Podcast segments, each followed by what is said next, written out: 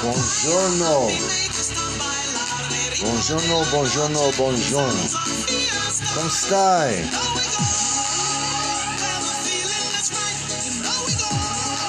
April 16th, 2022. I want to talk about Napoli Roma, one of the most important games of the season, if not more important than last one. Just as important.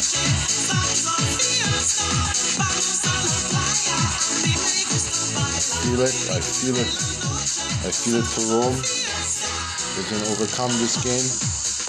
A good game here with all the confidence that they have right now from winning the last few games here. Very good confidence going into this game. Gotta stay strong, stay positive, believe in each other.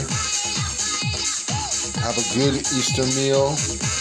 Thank God for everybody there. And keep moving on. It's a big game, three points, and we're in the Champions League after this one. Very important.